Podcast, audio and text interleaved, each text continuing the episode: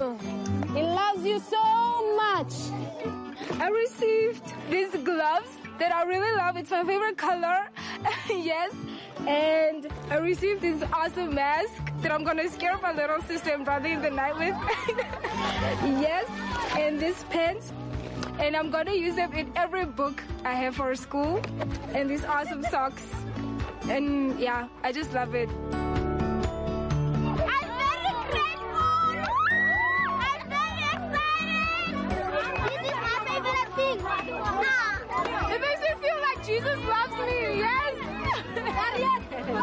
It's like it brings this feeling to my heart that there's somebody out there that wants to share God's word and even though we feel lost that God is not there, that yes, God exists and he hears our prayers.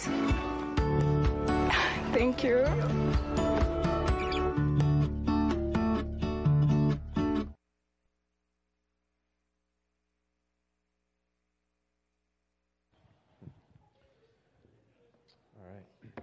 Man, well, good morning uh, to you all. Good morning, blessings to you. And good morning and blessings to you also if you're joining us via live stream this morning. Uh, it's good to be back uh, with you all. It's a joy to be gathered together this morning to worship the Lord. And before we uh, begin, uh, let me give you just a few announcements. As you saw, there was a video for Operation Christmas Child. Uh, this is an opportunity for us to be able to give to children across the world who are in need.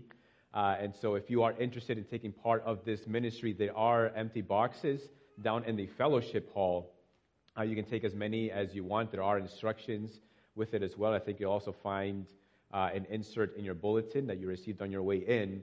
And uh, the, it's important that we turn in those boxes uh, by November 21st, no later than that. Uh, that is the day that we'll actually that we'll deliver those boxes uh, to uh, to a, a central location that will then be sent off uh, to the to the ministry. And so it's important that we have those by November 21st. Uh, also, a, a second announcement is that uh, for many of you know that uh, that Sister Gail Bridgewood has passed away, and her, her service in celebration of her life will be on November 13th, which is the Saturday. That starts at 11 a.m. Uh, everyone is welcome to attend, and it will be followed by a, a lunch afterwards in the fellowship hall. Uh, and also, uh, it was uh, it was Gail's request prior to her passing that if that that if uh, the church or anybody in the church desires or, or um, would want to uh, is perhaps thinking about sorry donating flowers for the service or to the family that instead to use that money to go towards Operation Christmas Child. And then lastly, uh, we are collecting prayer requests for the 2022 uh, prayer booklet. So if you're not familiar with that, uh, our church produces a, a prayer booklet uh, in which uh, there are prayer requests from, uh, from just from families, from individuals in the church. it's just ways that, that the church can be involved in praying for one another throughout the year. And so we're starting a little bit earlier this year in collecting those prayer requests so that we can have the booklet um, produced in time for you to have them uh, either by the end of the year or early next year. So it is important that we have those in. So if you haven't turned those in, either uh, you can write them down and bring and put them in the offering box uh, in the back, um, and or also uh, you can email them to admin at sccnh.com. And so please turn those in as soon as soon as possible. Um, if you don't, I'll be praying that the Lord will compel you to share those prayer requests, that you will not sleep or eat because it's been bothering you so much. So if you don't want me to pray for you to that end, please share them as soon as possible. So, with all that being said, uh, let's go to the Lord and worship Him uh, this morning. It's a great joy just to be with you all, for the church to be gathered together to, to worship Him through song, through prayer, through the preaching of the word, and even as the there's glory that God receives when His people are coming uh, together, even in time of just fellowshipping with one another.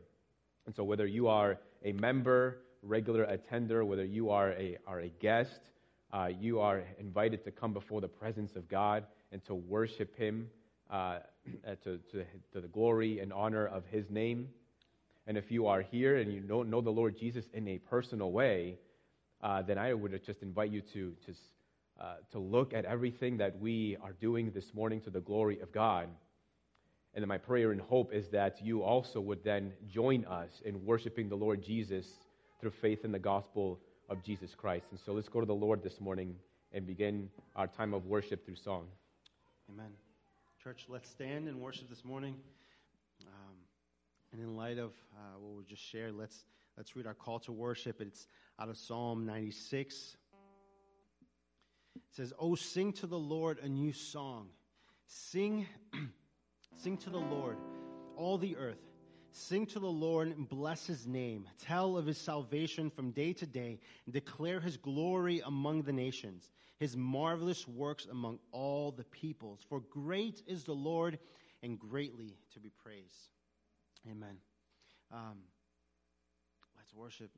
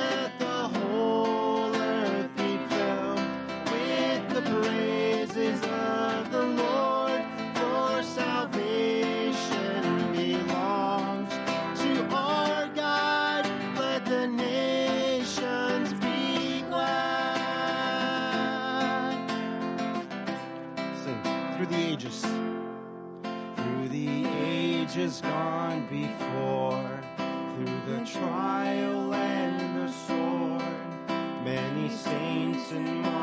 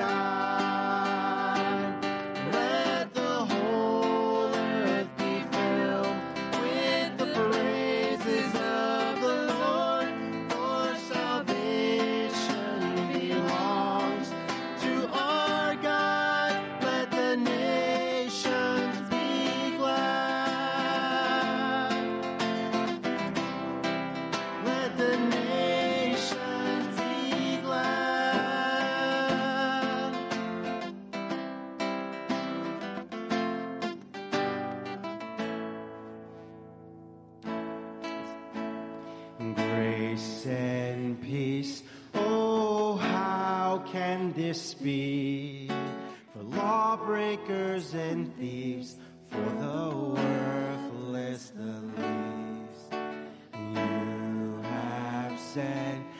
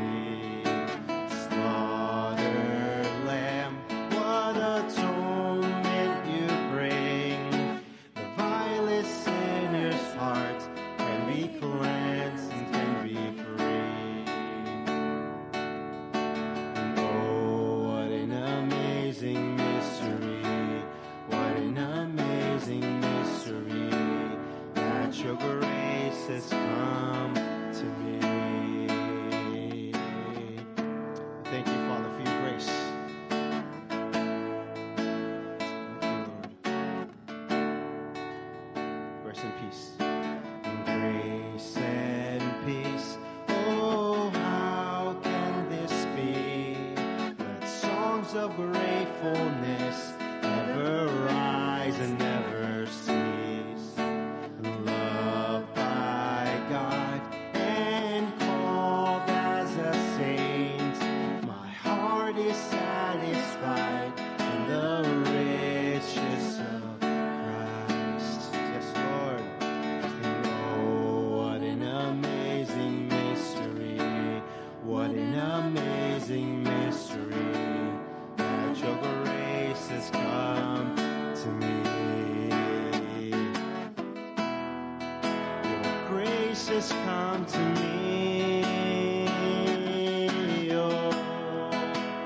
church.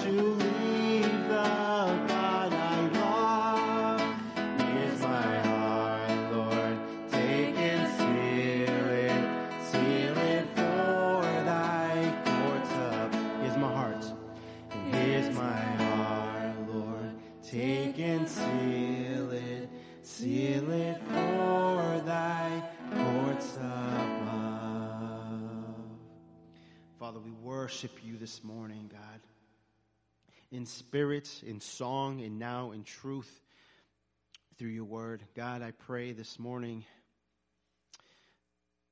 I pray, Father, that our hearts may be open to receive your word. Lord, if just like as we sang, if if our hearts, Lord, if if we're prone to wander or to leave our God that, that we love, Lord, take our hearts and seal it. Seal it for thy courts above, Father. We are yours. Lead us today, now in your word. We ask, Lord, in Jesus' name. Amen. Church, you may be seated.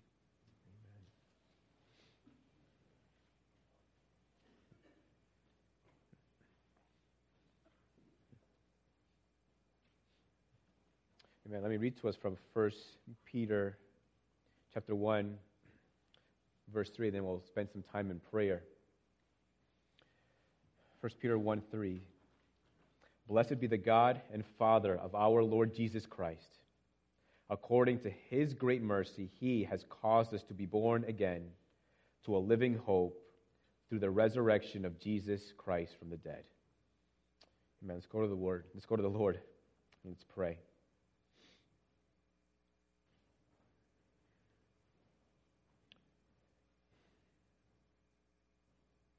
Father, your immeasurable grace and kindness is unequaled and matchless. There is no other God like you. There is no other God besides you who dispenses and even lavishes such grace and mercy towards sinners deserving of your just wrath. Lord, we are in awe of you. We are humbled by such generosity, such unmerited favor. We praise you, Lord, for such favor, and we pray that this morning you may receive worship through our meager hands. Lord, you have caused us to be born again through the power of the gospel of Jesus Christ. Your scriptures teach us that a rebirth is necessary because apart from that, no one can enter the kingdom of heaven. And we cannot do this on our own. We cannot trust in anyone else to cause us to be born again. We must only trust in the power of Jesus Christ. And it is only through Christ that we are born again and made citizens of your heavenly kingdom. And we are now a people for your own possession, bearing the image of Christ. And bearing that image, we are called to follow in Christ's step and to live our lives in the good works that you have called us to do, that we see and read about in the life of Jesus Christ.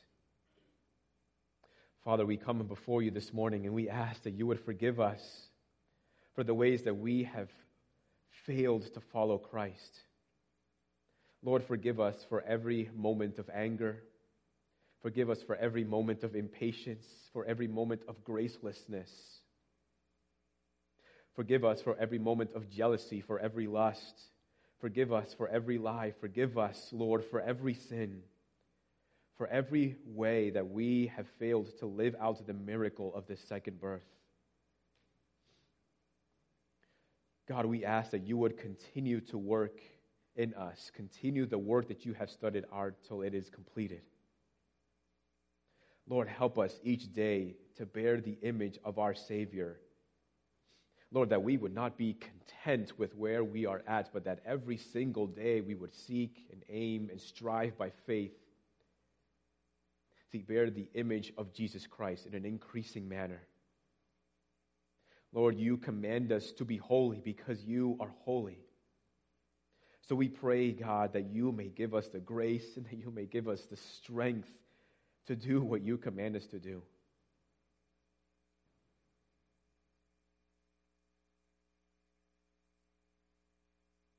Lord Jesus, we turn our hearts this morning to our brother Bill Bridgewood, and we continue to pray for him. We pray that the pain of his heart may be comforted by the grace and the love of God. That as he continues to mourn, Lord, that you would give him sweet remembrances of the gospel of Christ, that you would encourage him, and that you would comfort him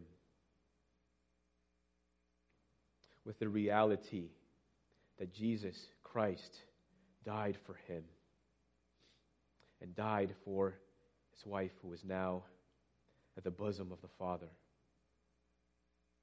Give him the faith and the strength to seek you each day and to follow you. Give him a word of encouragement each day that will sustain him each day. And we pray also that, his, that your grace and your peace may rest upon his family as well. God, we pray for all in our church, Lord, who may still be recovering from sickness.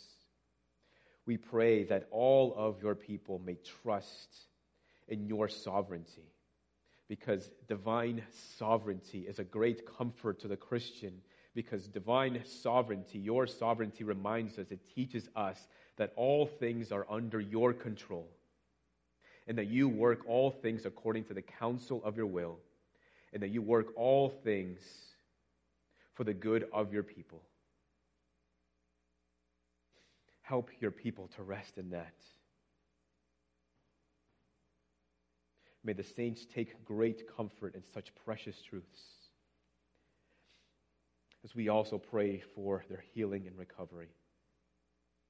God, we pray also this morning for those who may be in a season of trial, who may be experiencing discouragement, for those who may be battle weary in the Christian life. Your word promises that those who wait upon the Lord will renew their strength. They shall mount up with wings like eagles. They shall run and not be weary. They shall walk and not faint. Lord, may it be so for your children. May it be so for your saints, O Abba Father. Help them to continue to wait so that they would experience the reality of such a wonderful promise in their life. Lord, we also want to take the time this morning just to give you praise, just to honor you, just to thank you for the ways that you have sustained us as your people in these past few weeks. Lord, you have been incredibly, incredibly good to us. Though many of us have been terribly sick, you have carried us through and you have provided for us. You have sustained our lives. We thank you for safely also bringing the, the Martinos back home with their son, Davy.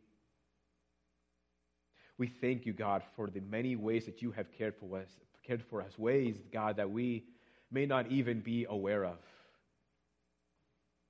Ephesians says that we are to grow up in every way into Him who is the head, who is Christ. And from Christ, the whole body, when each part works as it should, the body builds itself up in love. So we thank you for the ways that you have been working in this particular body of believers to build itself up in love. We praise you for the kindness you have shown to us through your church. We thank you for this family that you have called together to worship you, to love you, and to love one another. We pray that the world would see and hear of our good works and give glory to our great Father who is in heaven. Lord, we trust you for all of these things. And we look forward to all that you are going to do.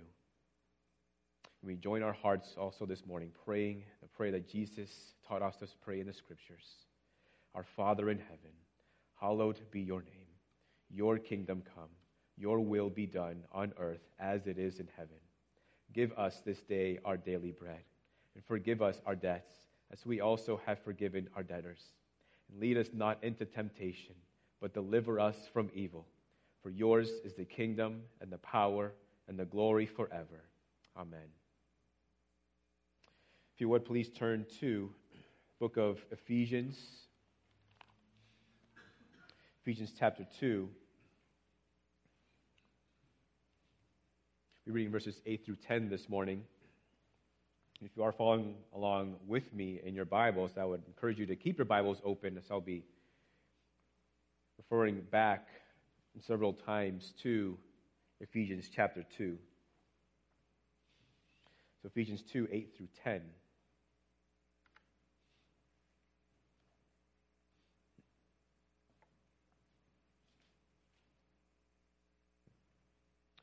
For by grace you have been saved through faith. And this is not your own doing, it is a gift of God, not a result of works, so that no one may boast.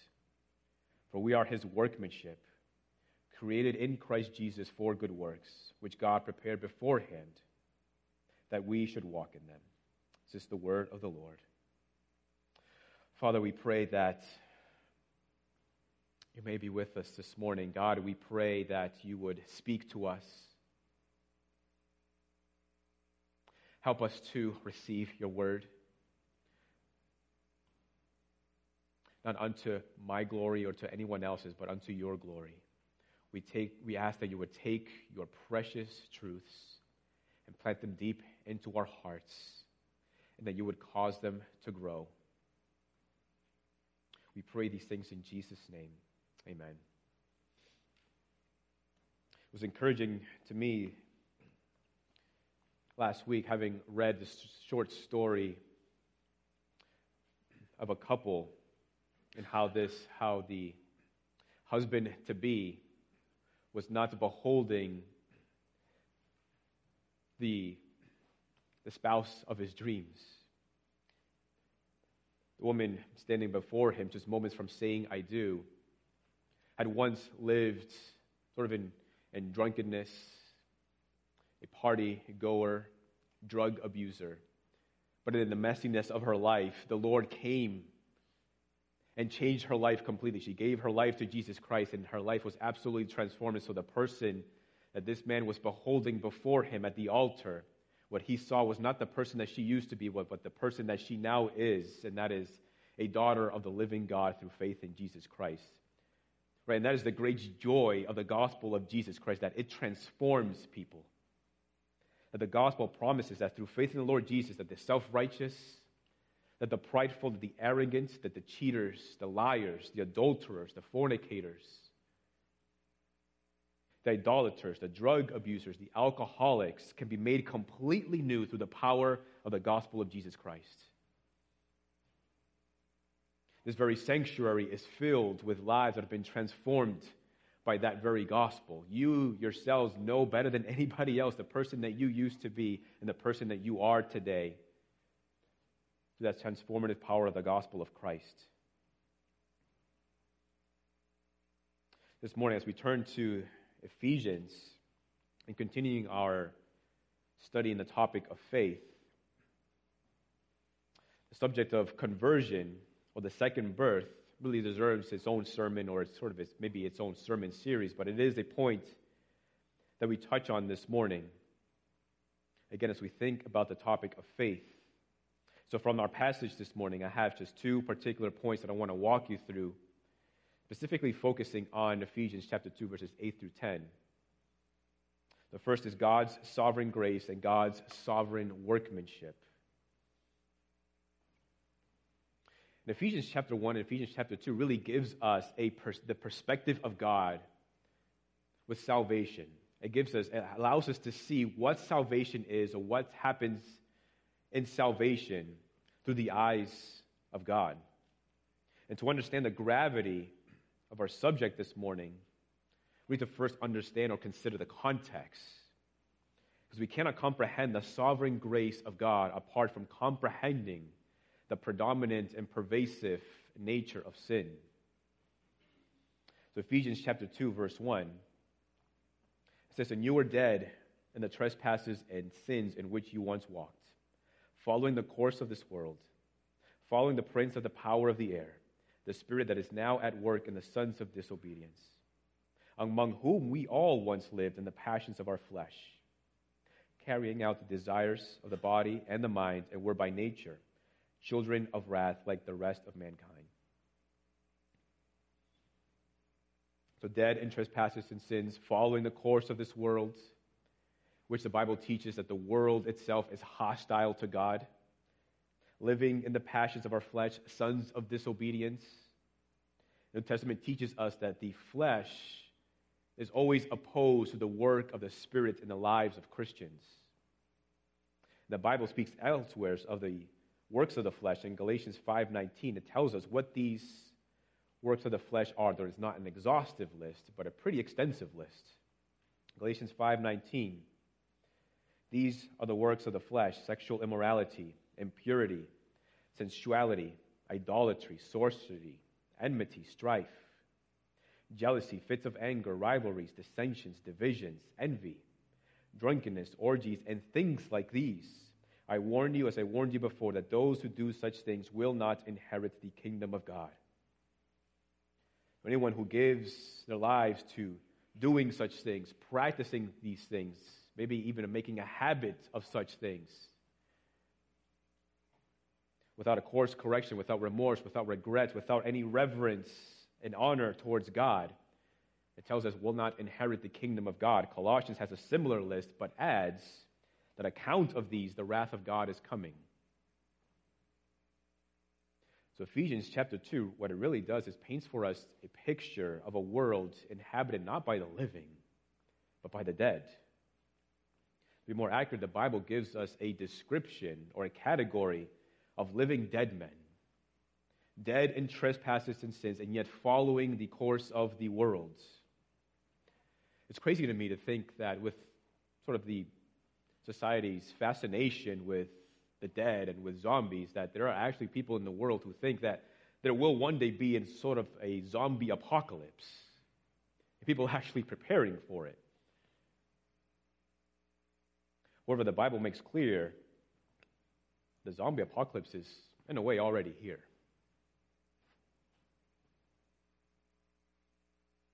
And then we get to verse 4. We have this wonderful conjunction where it says, but. But God. So, following the course of this world, but God. Dead in trespasses and sins, but God. Following the prince of the power of the air, but God. Sons of disobedience, but God.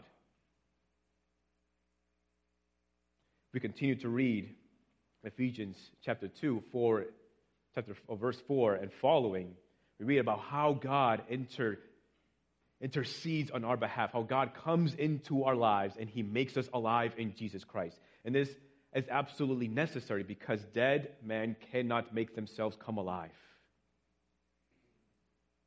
And cannot make others come alive. Just as Lazarus was in the tomb for four days and cannot make himself alive, he required the very voice of Jesus Christ, the Son of God, to call him out of his tomb.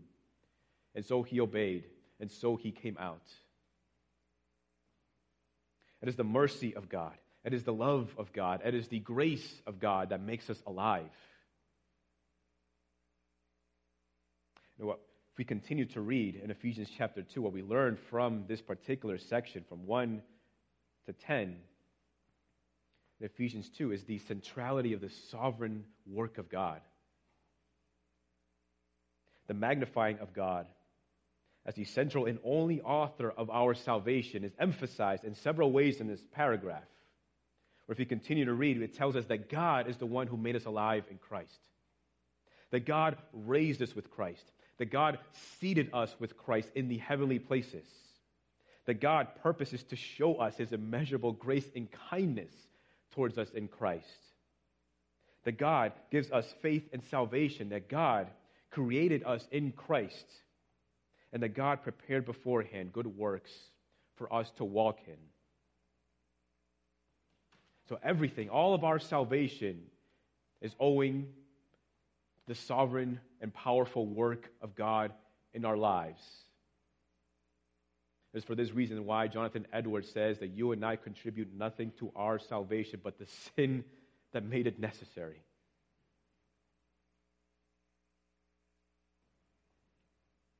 Salvation is a work of God and God alone. It tells us in Ephesians so that no one may boast, right? No one can take credit for it.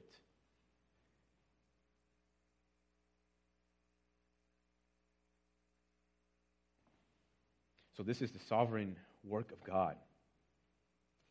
where he takes those who are dead in trespasses and sins and he makes them alive in Christ. And in verse 8 of Ephesians chapter 2, For by grace you have been saved through faith. And this is not your own doing, it is the gift of God.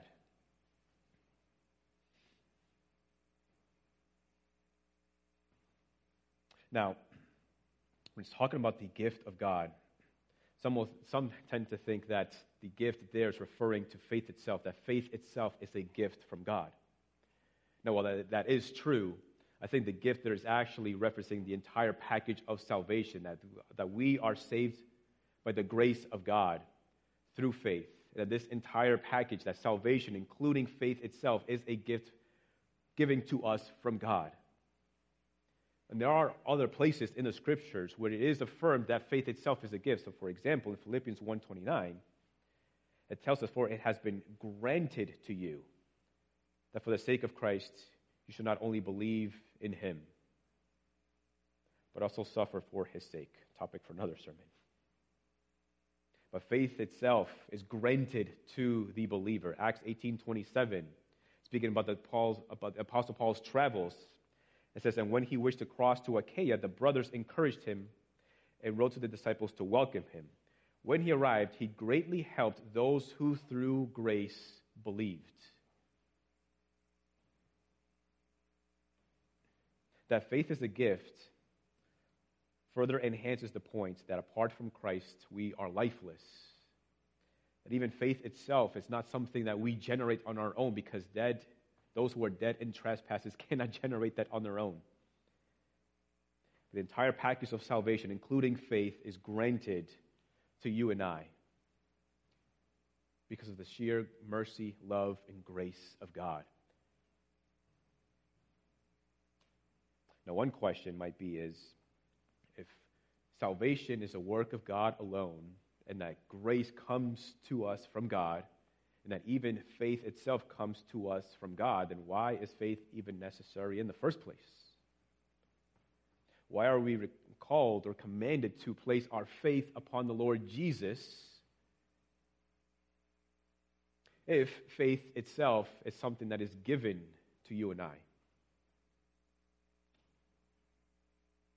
I think the reason, there's a couple different reasons why there's this necessity of believing and that God does not save anybody apart from their believing in the gospel of Jesus Christ. It's because God does not intend to sort of override your wills, like, say, a computer program that, that, that overrides the old computer program. But no, God means to recreate your entire will and give you a will that desires to believe in God, to obey God, and even to love God. Not only that, but I think God is, intends to reverse the work of Adam in the garden. Because essentially, faith is a choice. And choices most often show what you value or what is most important to you. Right? Sin is always a choice. And in that moment, what you choose determines what you valued most at that time. When Adam who's created in the image of God, created for God, created by the love of God, created to honor and obey God, instead transgressed the commandment of God, did what he ought not to do. He made a choice. He had a preference that instead of giving honor and glory to God and loving Him, instead he desired and decided to love himself and seek honor for himself and seek glory for himself and live apart from God. And so when we place our faith and trust upon Jesus, it is a choice that we make that shows the incredible value and worth of Jesus Christ. It shows that He is the treasure of our lives. It shows that He is our Savior. Because He is our Savior, we want to love Him and treasure Him and value Him and follow Him for the rest of our lives.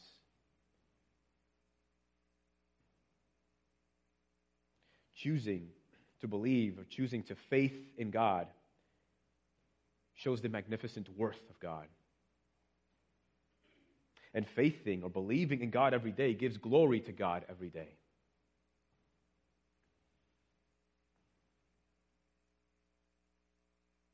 Even in Ephesians 1, it talks about how we are predestined or elected before the foundations of the world for adoption as sons and daughters through Christ, that ultimately is to the glory of God.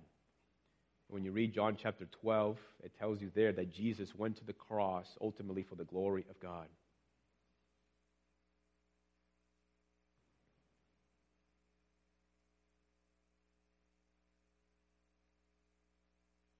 And when you choose to believe and follow the Lord Jesus Christ, right, it's a choice that one makes to live ultimately the lives for the glory of God, seeking the glory of God. And that shows the magnificent worth and value of the glory of God. And when it comes to faith and salvation and everything being an entirely a work of God, you know, how do we reconcile that with evangelism, especially when we look at Ephesians chapter 1, when it tells us that God predestines people for adoptions as sons through faith in Jesus Christ. Romans chapter 8 affirms the very same thing that God knows who are His. But then, what is the role of evangelism? Why do we share the gospel at all if God already knows who are His and has determined that those who are His will ultimately be saved? One reason we still continue to share the gospel because the Bible tells us to. But also in Romans chapter 10, I won't read the passage to you, but in Romans chapter 10, verses 14 to 17, essentially tells us that nobody comes to believe in the gospel apart from hearing the gospel. Faith only comes by hearing the gospel of Jesus Christ.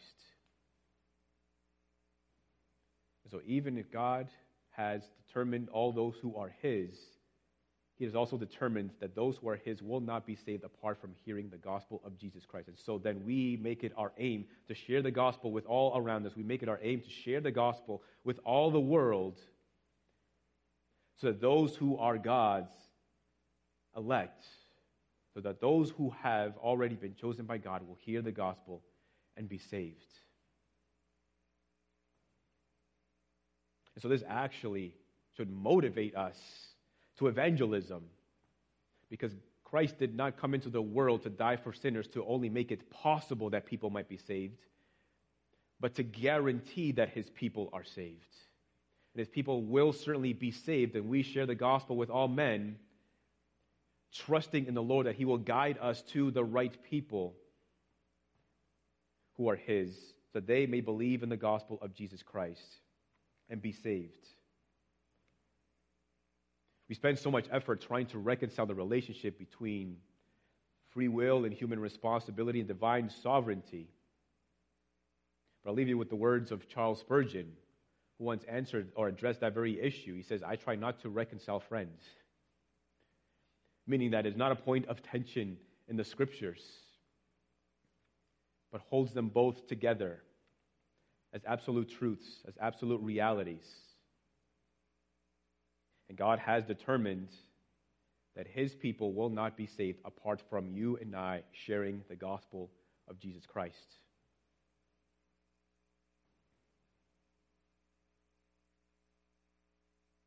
So it is through the power of the gospel of Jesus Christ and our faith in the gospel of Jesus Christ that we are transformed from being dead in trespasses and sins to being alive in Christ. And receiving so much more than that means seated at the right hand of God in the heavenly places, seated with Christ. All this comes to us through faith. But then turning from God, sovereign grace, let's turn into God's sovereign workmanship. Through faith in the Son of God, God creates in us a wonderful and powerful miracle, and that is the miracle of regeneration causing us to be born again. John chapter 3, in Jesus' conversation with Nicodemus, this is what Jesus is talking about. Truly, truly, I say to you, unless one is born again, he cannot see the kingdom of God. Nicodemus said to him, How can a man be born when he is old? Enter a second into his mother's womb and be born? Jesus answered, Truly, truly, I say to you, unless one is born of water and the Spirit, he cannot enter the kingdom of God. That which is born of the flesh is flesh, and that which is born of the Spirit is spirit. In John 1:12, it says, But to all who did receive him, who believed in his name, he gave the right to become children of God. 1 Corinthians says that you are now a new creation, that the old has passed away and the new of uh, has come. In other words, you're not just an upgraded version of yourself. Right? It's not like car manufacturers that they produce a different sort of version of their previous models. Whereas if you look at, say, a 2015 Camry, it's very different than a 2022 Camry. Essentially the same platform, essentially the same engine, maybe a few modifications, but the difference is, is maybe more bells and whistles, maybe it looks nicer, sleeker, but ultimately it's the same vehicle. Where we must resist the tendency to think that Christ came to make us a better version of ourselves. But he made us completely new, something completely different. Jesus Christ did not come into the world and go to the cross and die on your behalf to upgrade you. He came and died on the cross in order to recreate you, to give you a new mind, a new heart, a new will, new affections. And one day, even give you a new body. Verse 10 says, For we are God's workmanship, created in Christ Jesus for good works, which God prepared beforehand that we should walk in them. The word create. There in that passage. We only see we see this only one other time in the new testament. Its original language and that is in romans chapter 1 verse 20 where it's talking about god's creation of the world. So it's intended, intended here to point us back i think to the original creation. God creating the world and god then creating man in his own image so, through the power of the gospel, God has begun a new creation. But not a creation of the world, though that is coming, but a new creation in the lives of all those who choose to give their lives to follow Jesus Christ. Remember, Ephesians 2 1 says that we were once dead in trespasses. This is darkening of the understanding and giving to works of darkness even in that, I cannot help but think that the author is also pointing us back to the book of Genesis, because what existed before there was anything? It points us to a sort of this primordial chaos where there was only darkness, an existence filled with void, formlessness. It is as if man, because of his sin, continues to degenerate and is not what God, intending us to show us that God, that He is not what God intended Him to be. That what's in our hearts is not reflecting the image of Christ in the light of the gospel, instead is reflecting the darkness that was once in the world, or that before the world. Until one day, God spoke the light into existence, just as He spoke the light of the gospel into our hearts and said, Let the light shine, and it shone. 2 Corinthians 4 6 says, For God who said, Let light, let light shine out of darkness, has shone in our hearts to give the light of the knowledge of the glory of God in the face of Jesus Christ. He's shown his light in our hearts, recreated us. And now we are his workmanship In the work of God in our lives, through the power of the gospel of Jesus Christ, results in our no longer bearing the image of Adam. But faith in Christ results in our being recreated to bear the image of the second Adam, namely, who is Christ. And this is God's workmanship. But it isn't a workmanship that is completed yet, because it tells us in Philippians that he who began a good work in you will bring about to completion at the day of Christ. So God continues his workmanship today in my life, in your life. And it is our responsibility to continue to walk in faith. So if we wish to, for God to continue to his, continue his work in us, that we must continue to trust him and to follow him. And there are numerous opportunities for God to work and form us in the image of Christ. We, we have various different trials, there are different events. We experience the testing of our faith at times as a means of God working in us and forming us. Suffering, suffering especially, is an instrument that God uses to work in your life and mine. Every single day is another opportunity that God uses to continue his work in your life.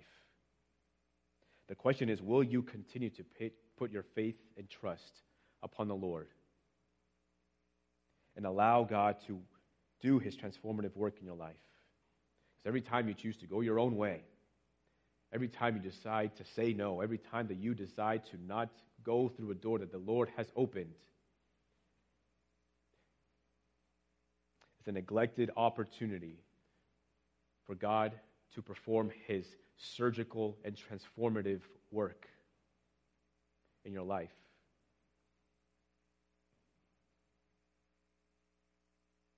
Jesus calls us to follow him, and we're called to follow him no matter, no matter where he takes us. And I hate that it's become so cliche, but Psalm 23, such a glorious, glorious psalm. In that psalm, it says, Though I walk through the valley of the shadow of death, I will fear no evil. Why? Because you are with me. It takes faith to believe that. It takes faith to trust in that. It takes faith to trust in the fact that the Lord will not lead you into any situation that He Himself will not enter. I mean, for goodness sakes, Jesus went to the cross obediently, willingly, suffered, bled, and died.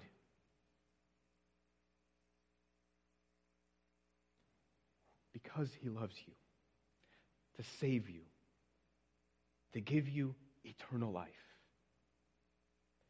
If Jesus was willing to put himself through that suffering, will he not also walk with you in your suffering?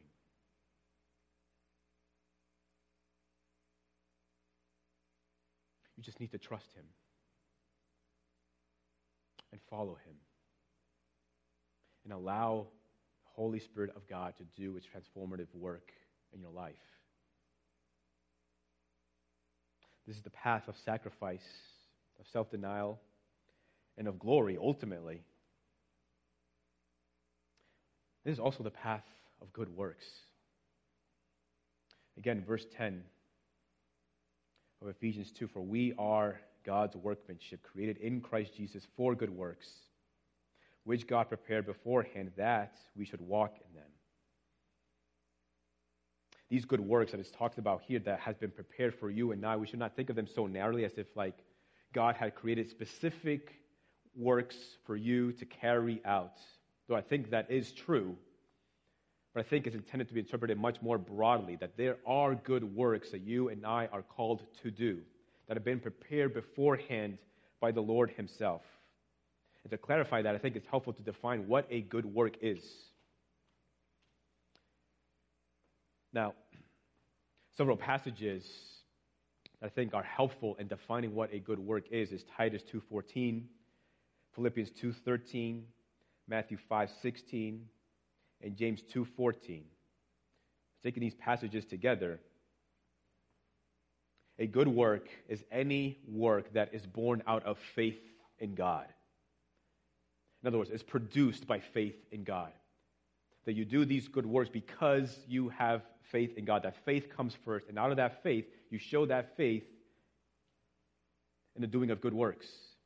A good work is any work that is born out of faith in God for the pleasure of God. Last week we talked about, as we, as we continue this topic of faith, we learned We're reminded of the fact that through faith we become children of God and God becomes our Abba Father. And as his children, just like any child desires to do, they desire to please their father, to please their parent, to bring a smile to their parent, to, to sort of have the honor and the pleasure of their parent by walking in obedience.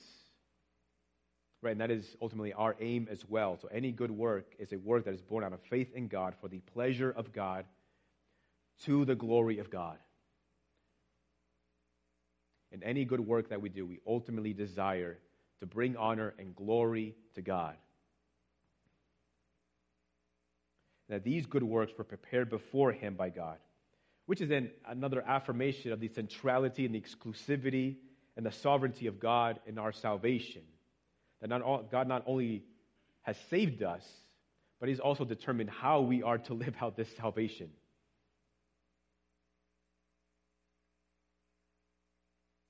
And this is a course, this has this idea that God has set a course for us to walk in, that the only ones who can walk on this particular course are those who have been recreated in the image of Christ or the gospel of Jesus Christ. Now, it is up to us to walk in these good works, right? God does not do this for us, but we are called to walk in them. Now, with regards to faith, right, faith trusts in the sovereignty of God in our salvation, that the salvation and faith even comes to us by God and God alone, we are called to place our faith upon Jesus every single day in order to allow God to have his transformative work in our hearts, in our lives. And that faith also requires us to continue to share the gospel of Jesus Christ until all of God's people are saved. But if there's anything that I want you to take away from our time together, it is this. In Titus chapter 2, verse 11, it says, For the grace of God has appeared, bringing salvation for all people, training us to renounce ungodliness and worldly passions and to live self controlled, upright, and godly lives in the present age, waiting for our blessed hope, the appearing of the glory of our great God and Savior Jesus Christ, who gave himself for us to redeem us from all lawlessness and to purify for himself a people for his own possession who are zealous for good works.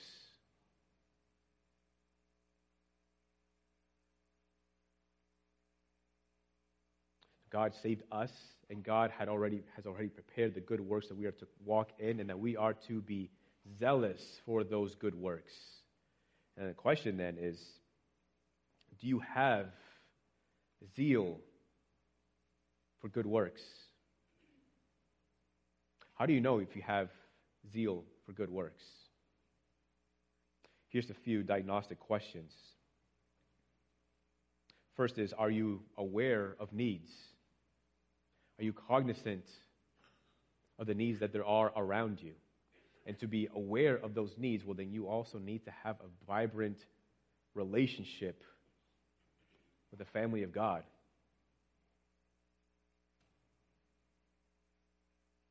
Because you cannot be aware of needs of the church, right, if you're never with the church.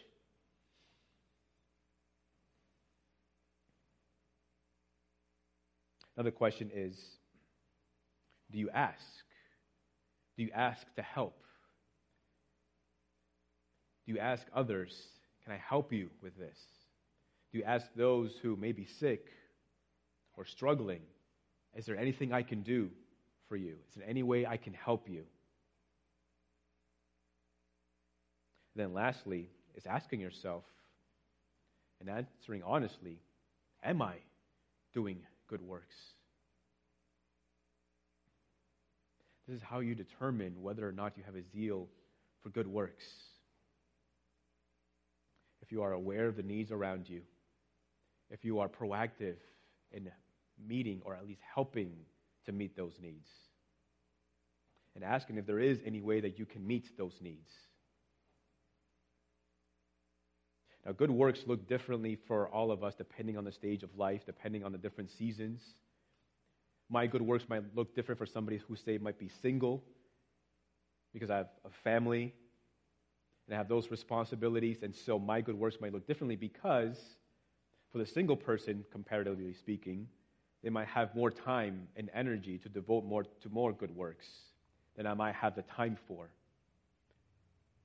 Yet, regardless of whatever stage, there is no excuse to not do those good works. For somebody who is younger, their good works will look different for somebody who is older. Maybe for somebody who's incapacitated. For some of you who are sick, right? Maybe you were wanting to help others, but you weren't in a physical position to help others. And that is okay. You need not feel ashamed about that or feel bad about that. Sometimes all you need to do is just receive. receive the help that others are offering. But for somebody who, say, might be older and doesn't have the energy, or somebody who doesn't have the resources to devote to good works that others might be able to devote themselves to, their good works might be just to simply send a card, send an email, send a text message, place a phone call and ask, hey, can I pray for you? Hey, how are you doing? Hey, can I, what can I, how can I encourage you? Or it might even just simply be just praying. That certainly is a good work. The book of James tells us or teaches us that we are not only to love in word, but in deed and in truth. I know I'm asking sort of a lot of questions, but two more questions is one, do you love others? And secondly, how does that person know? Right? Do you love others? Do you love the person sitting next to you or behind you? If you say, yeah, I do, then how does that person know? Right? Let us not love only in word, but in deed and in truth.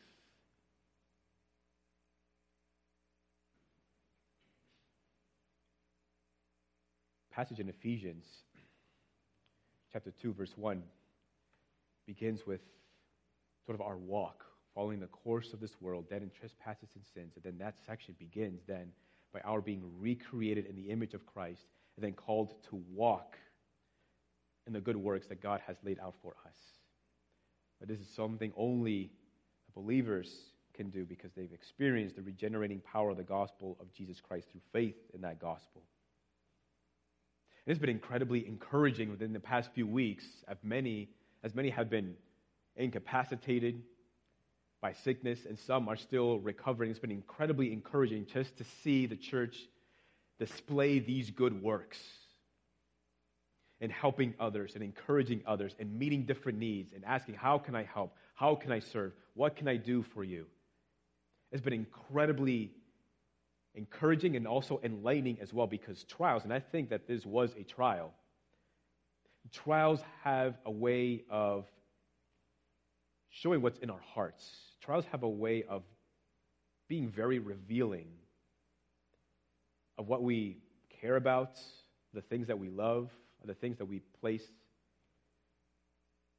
sort of a high price upon.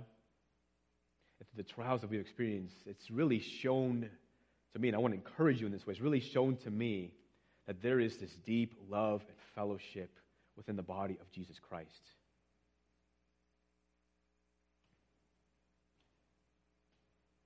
So may the Lord continue to grow us in our good works towards one another. May we continue to grow in this zeal that we are called to have and meeting the needs of others.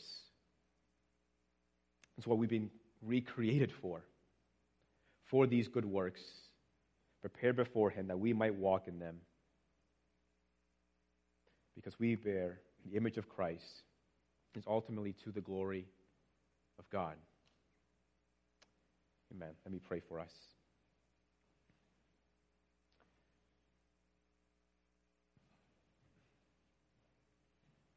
Lord, we, we praise you and thank you because the only way that we can do the good works that you have called us to do is because of the good work that you have done and dying on the cross for our sins.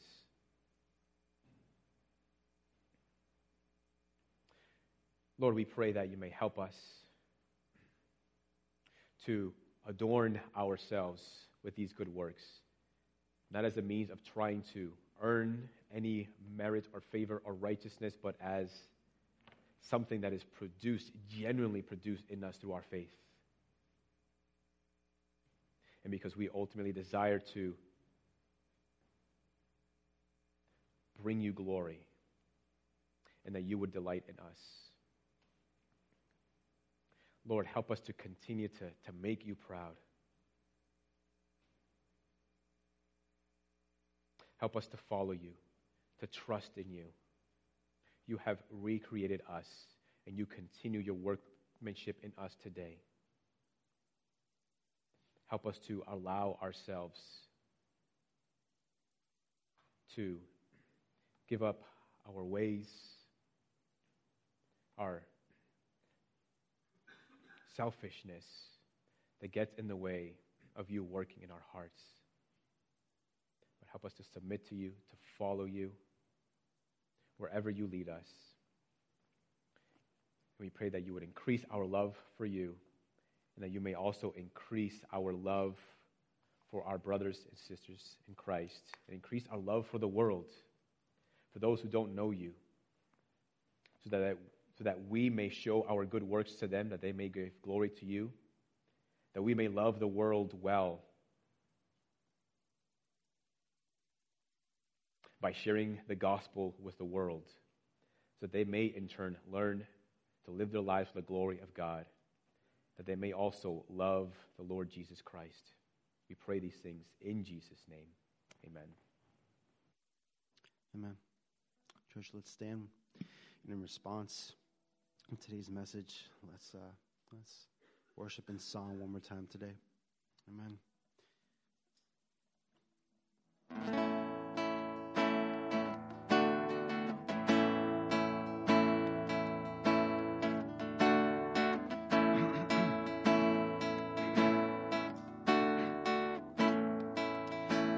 Blessed Assurance. And blessed assurance, Jesus is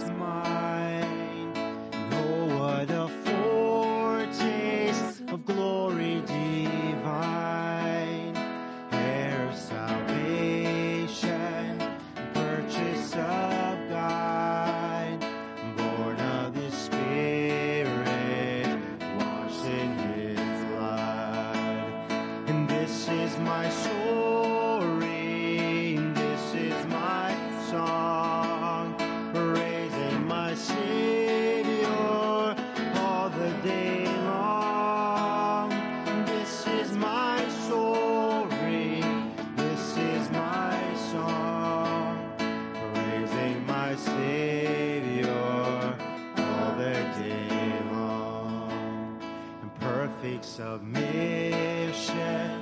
perfect delight, visions of rapture now burst on my sight. Angels descending,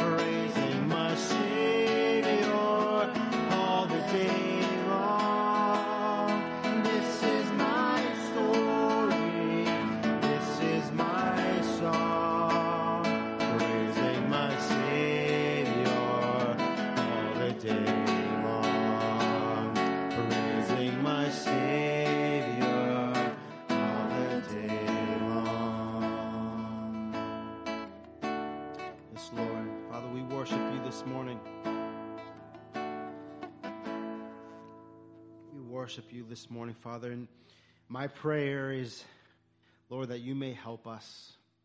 Help us to trust you, to trust your ways, Lord. Lord, I ask you that you may continue to, uh, to produce in us your good works.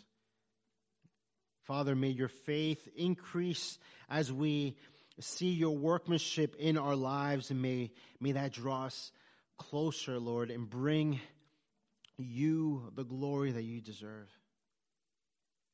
Lead your church, Father, I ask. Lead us. And may we remain faithful, Lord, as you remain faithful. And we thank you for that. In Jesus' name, I pray, amen. In today's benediction, I leave you with Hebrews 12. The Word of God says, Therefore, since we are surrounded by so great a cloud of witnesses, that's speaking of the faith of, of those before us, let us also lay aside every weight and sin which clings so closely, and let us run with endurance the race that is set before us, looking to Jesus, the founder and perfecter of our faith, who for the day, for who for the joy that was set before him endured the cross for us, church, despising the shame, and is now seated at the right hand of the throne of God. Amen. Uh, church, you're dismissed. Amen. Amen.